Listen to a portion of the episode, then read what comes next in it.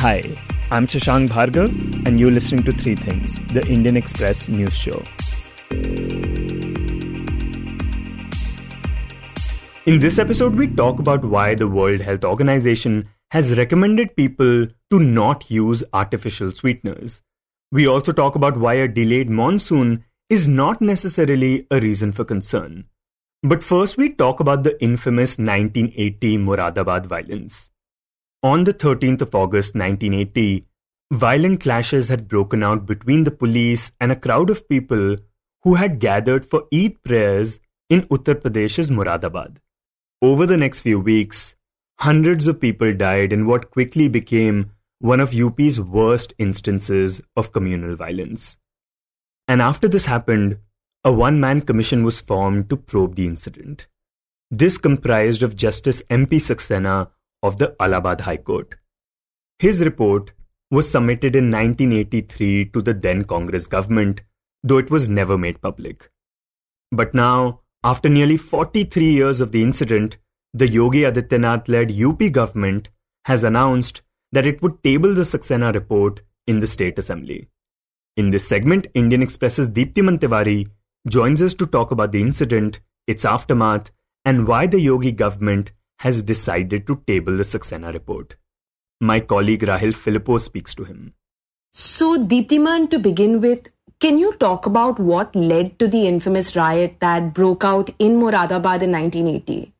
On the day of Eid, on August 13, 1980, in the Eidgah in Moradabad, there were some anywhere between 50,000 to 70,000 people on that morning offering Eid prayers. And about 200 meters from the Eidgah, there is a Valmiki Basti, basically a colony of Dalits. It is alleged that from this colony, since the Dalits used to rear pigs. One pig strayed into the prayer congregation on the road. And since a pig is considered to be impure in Islam, you know, there was a commotion among the public about this whole thing. And uh, the people started arguing with the police as to you are here to, you know, maintain law and order and ensure that this goes on peacefully. And why have you allowed pigs to enter the prayers? The policemen in turn got offended and they told the people that you know guarding against pigs is not a police job and this led to an altercation between police and the public and this soon turned ugly with people pelting stones at the police and within minutes one stone actually hit an ssp rank officer who collapsed to the ground following which the police opened fire from the main gate of the Eidgah. Since there were only two exits, one the main gate from where the firing was coming on and another which led to a narrow bylane in a colony a large number of people died in stampede a significant number of them being children. And then people got angry and they went to the nearest police chowki they burned the police chowki down in which two police constables were killed. And then there was an alleged police reprisal where uh, police pulled out people from their homes and shot them dead is what eyewitnesses say. And uh, several people are still said to be missing. Right. And do we have a count of just how many people died during these riots? So, the death toll in that entire incident, as recorded by the government, is only 83. Eyewitnesses put it to anywhere between 300 to 400. And uh, post that immediate incident, you know, the violence continued for a long time. And in a couple of weeks, it turned into Hindu Muslim riots. And it is said that what started in August through sporadic incidents in and around Muradabad continued till November that year. Right. And Deeptiman, right after these riots broke out, what were the steps taken by the then government to probe the incident? Were they able to ascertain why it happened in the first place? First, multiple FIRs were registered in the case, but uh, people say that nothing much came out of them. There was a one member commission set up by the government of that time, which was a Congress government, to investigate the entire incident and prepare a report and submit to the government. This commission was headed by then Allahabad High Court Judge MP Saxena. It submitted its report with the government in November 1983. However, this uh, report was never made public. It was never tabled in the assembly. What we know of about the findings of the report is that it uh, squarely blamed Muslims for the violence it absolved uh, police of uh, almost all responsibility and particularly mentioned one then Muslim League leader Dr. Shamim Ahmed of having engineered the riots to defame the then state government and to blame it on uh, Dalits and Punjabi Hindus. Right. But do the findings of this report actually align with eyewitness accounts and media reports at the time?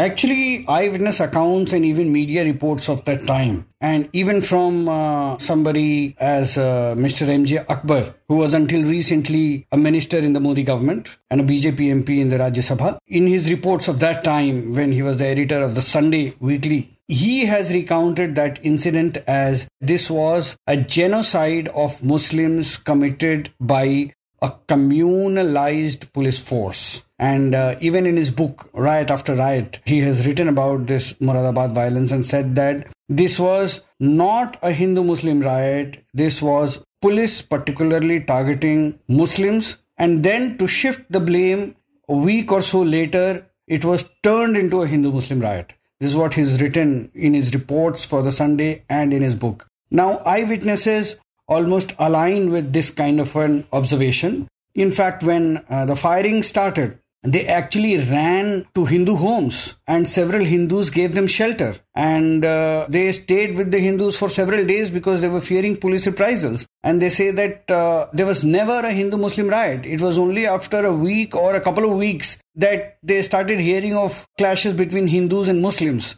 So it never started as a Hindu Muslim riot. And they say that almost all the violence was between Muslims and the police. In fact, most of these incidents were not even recorded on paper. And there are still scores of people in Muradabad whose kith and kin are missing and so that has never been recorded on in police records and that is why the death toll is said to be only 83 but because there are so many people missing and they've been missing for 43 years so naturally they're presumed dead Right. And like you mentioned, the Saxena report, which mainly blamed the Muslim community, was never made public. But now the Yogi government in UP has said that it wants to table the report in the state assembly. Why now, after all these years?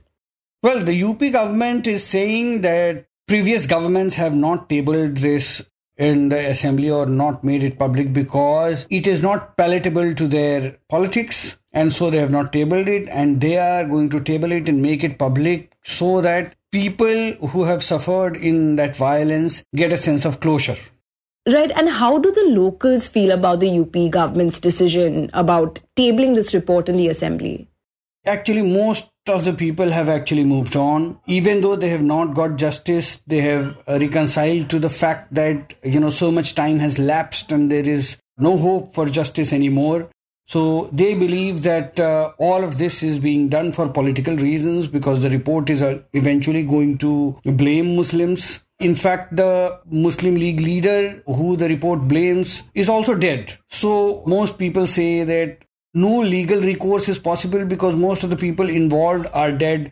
If there are any policemen who have been accused of anything, they also must be dead by now. It's been 43 years. So when there is no legal recourse possible, no justice possible, what is the point of stoking this fire once again? And they fear that this might create some sort of a communal tension in Muradabad once again, which they do not want. We also spoke to the Imam of the Eidgah who said that there was no point of this. Hindus and Muslims are living peacefully, and he requested that they should be let to live peacefully at this moment because there was no point uh, digging old graves.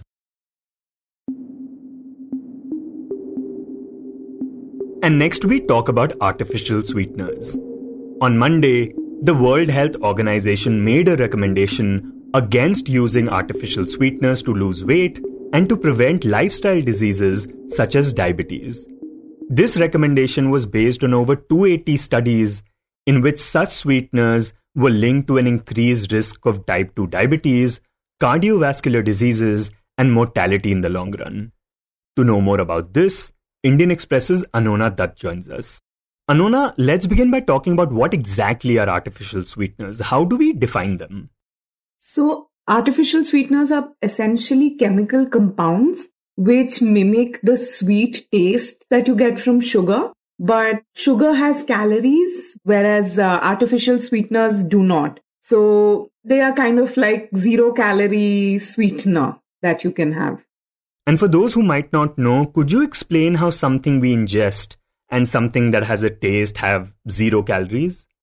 So, artificial sweeteners, in fact, can be of two types. One is like completely a chemical formula, which basically gives the sweetness. It's, it's for the taste. You feel everything is sweet, but it just passes through your system. Your digestive system cannot process it. So there is no calorie. Those are like zero calories. Then there are like uh, certain alcohol based sweeteners, which are less sweet so if you use those kind of sweeteners, you will feel that the product is less sweet, but it also has less calories than uh, sugar normally would. So some of the uh, things that are available are um, aspartame is like the most common thing that is used, which is found in a lot of the uh, you know low calorie options in foods, in beverages, and um, then there is stevia, which is also commonly consumed by people. But there are uh, several other things like sorbitol, etc., erythritol. There are several um, artificial sweeteners that can be used.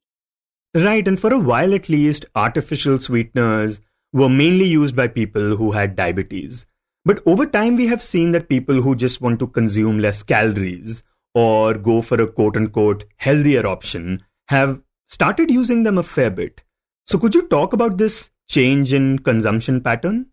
I mean, that's why artificial sweeteners were developed to sort of create a low calorie alternative for people with diabetes so that they could have sweet, but you don't get the calorie problem with that. But artificial sweeteners gaining in popularity, a lot of the food products use it as to create the low calorie options. So a lot of uh, the sodas you would see would have a diet version which is what would use these artificial sweeteners. That's why there are zero calories in it, but it still has the sweetener, it has the taste and zero calories. And that's a problem because people end up consuming more of these products. Yeah, because when you're consuming something with sugar, you kind of control yourself thinking, okay, I've had something, I should not have more. But when you're consuming something with zero calories, for example, in your head you're thinking, oh, I've not had any sugar, so I can have more of it. So that is the problem that doctors also say with, say, a diet uh, soda. You end up consuming more. You think, okay, if I could have one Coke, I can probably have three Diet Cokes, and you end up drinking more of it. And now we know that it's not completely risk free.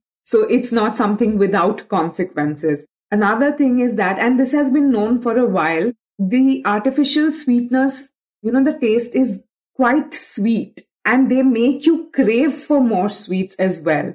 So that is another reason why, you know, consuming artificial sweetener is not a great thing. Right. And this brings us to the WHO recommendation.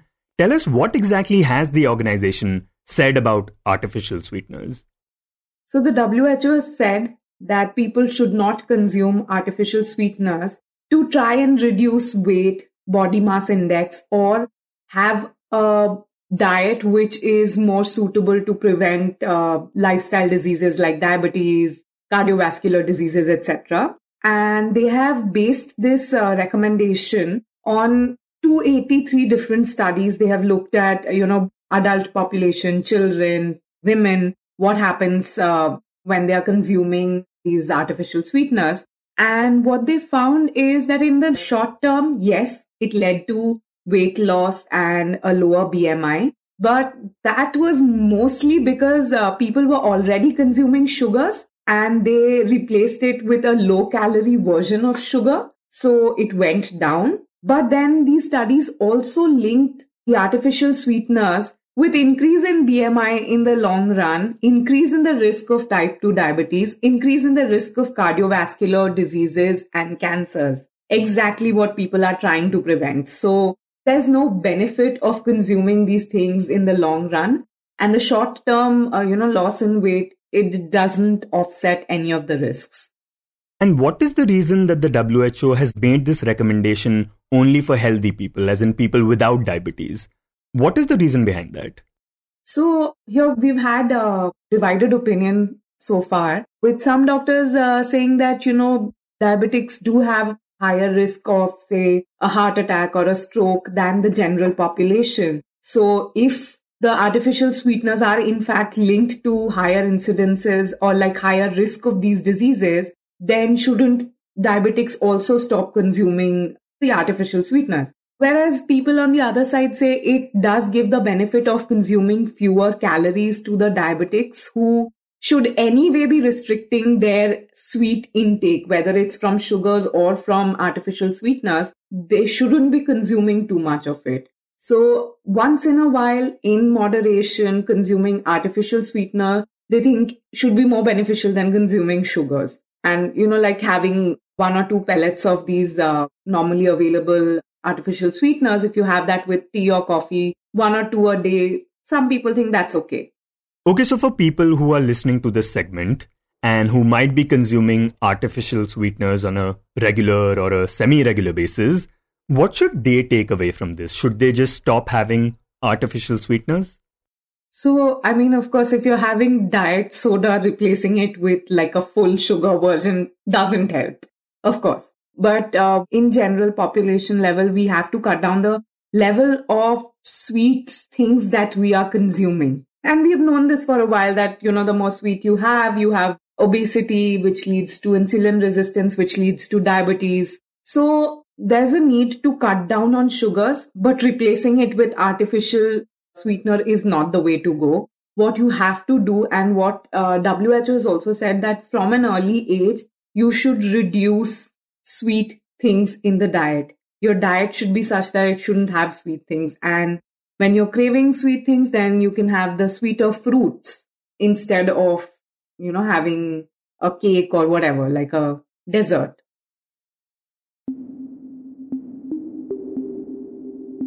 And in the end, we talk about the monsoons. Earlier this week, the IMD, that is the India Meteorological Department, said that the monsoon will arrive late this year.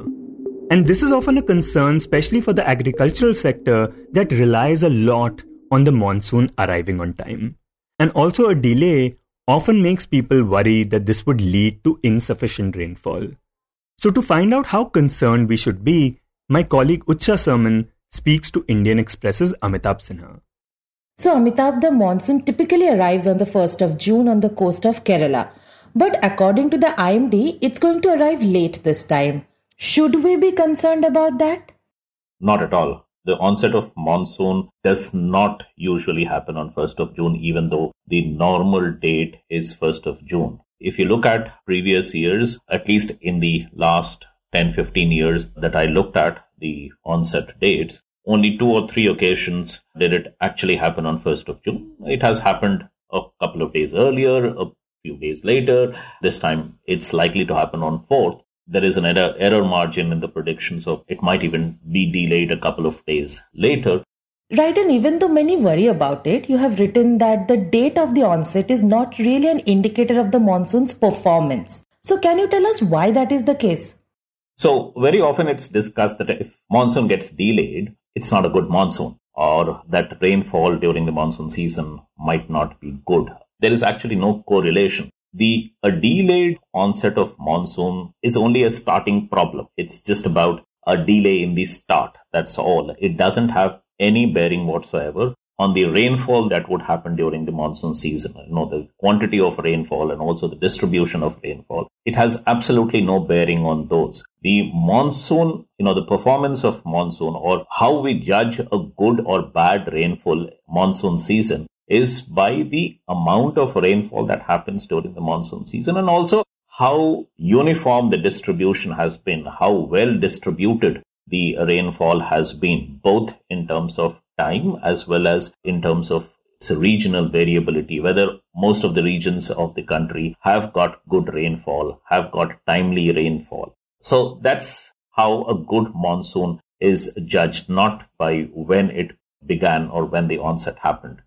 And Amitabh, speaking of rainfalls, you have also written that in the last 14 years, uh, that is since 2009, there were only three instances where India witnessed below normal rainfall. But you say that this does not paint an accurate picture of the monsoon's performance. So, could you elaborate on this point?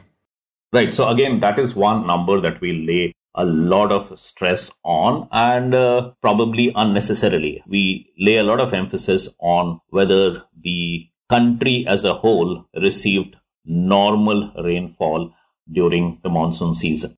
What the IMD definition says that if it is anything less than 96%, that means it is deficient. It's not normal. The normal range is between 96% to 104% of the normal. But beyond this one single number that is tracked very keenly, at least in the media, what is more important is how good the rainfall has been over the entire country. So what we have been seeing increasingly is that the variability in terms of rainfall has been rising. One, of course, because of climate change, but even otherwise, there has been an increased variability in the rainfall so that what is happening is that there are some areas which are getting lots of rainfall. There are other areas which are not getting sufficient rainfall. And yet, when you look at the normal, whether India has received normal rainfall or not, it averages out over a long period of time and you might get, you know, during the monsoon season, it got normal rainfall, but then, you know, it masks a lot of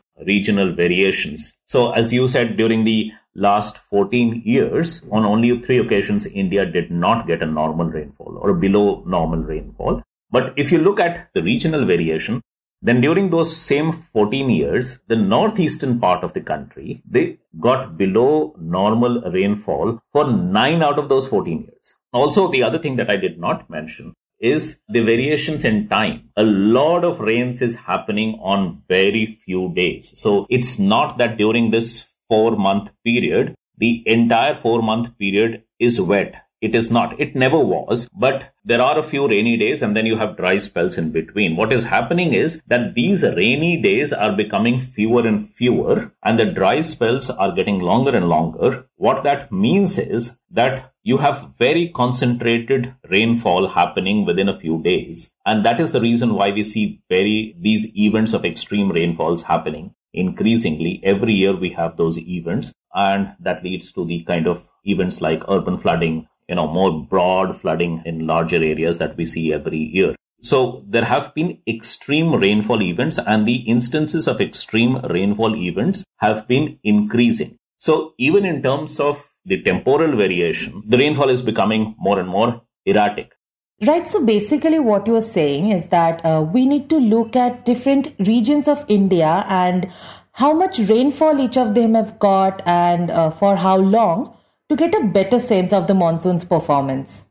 Yeah, you know, that one number, when we say India has had normal rainfall this season or the previous season, that does not convey the entire picture. It's worthwhile to look at the regional distribution of rainfall and also how the rainfall happened in time as well. Because if it doesn't happen at the right time, most of the rainfall doesn't, say, supposing June or July are completely dry and then we get huge amount of rainfall in August and September, as has happened a couple of years ago. Even while the total number of rainfall is probably the same, the benefits of that rainfall do not accrue fully because, you know, it completely skips the sowing season and your agriculture gets completely affected, right? Your agriculture production goes down. Similarly, during August and September, if you get huge amount of rainfall, then you have you know, instance of flooding at many places. So how that rainfall is happening, what is the regional distribution, what is the temporal distribution of rainfall, that decides how good or bad the rainfall has been, not just the overall number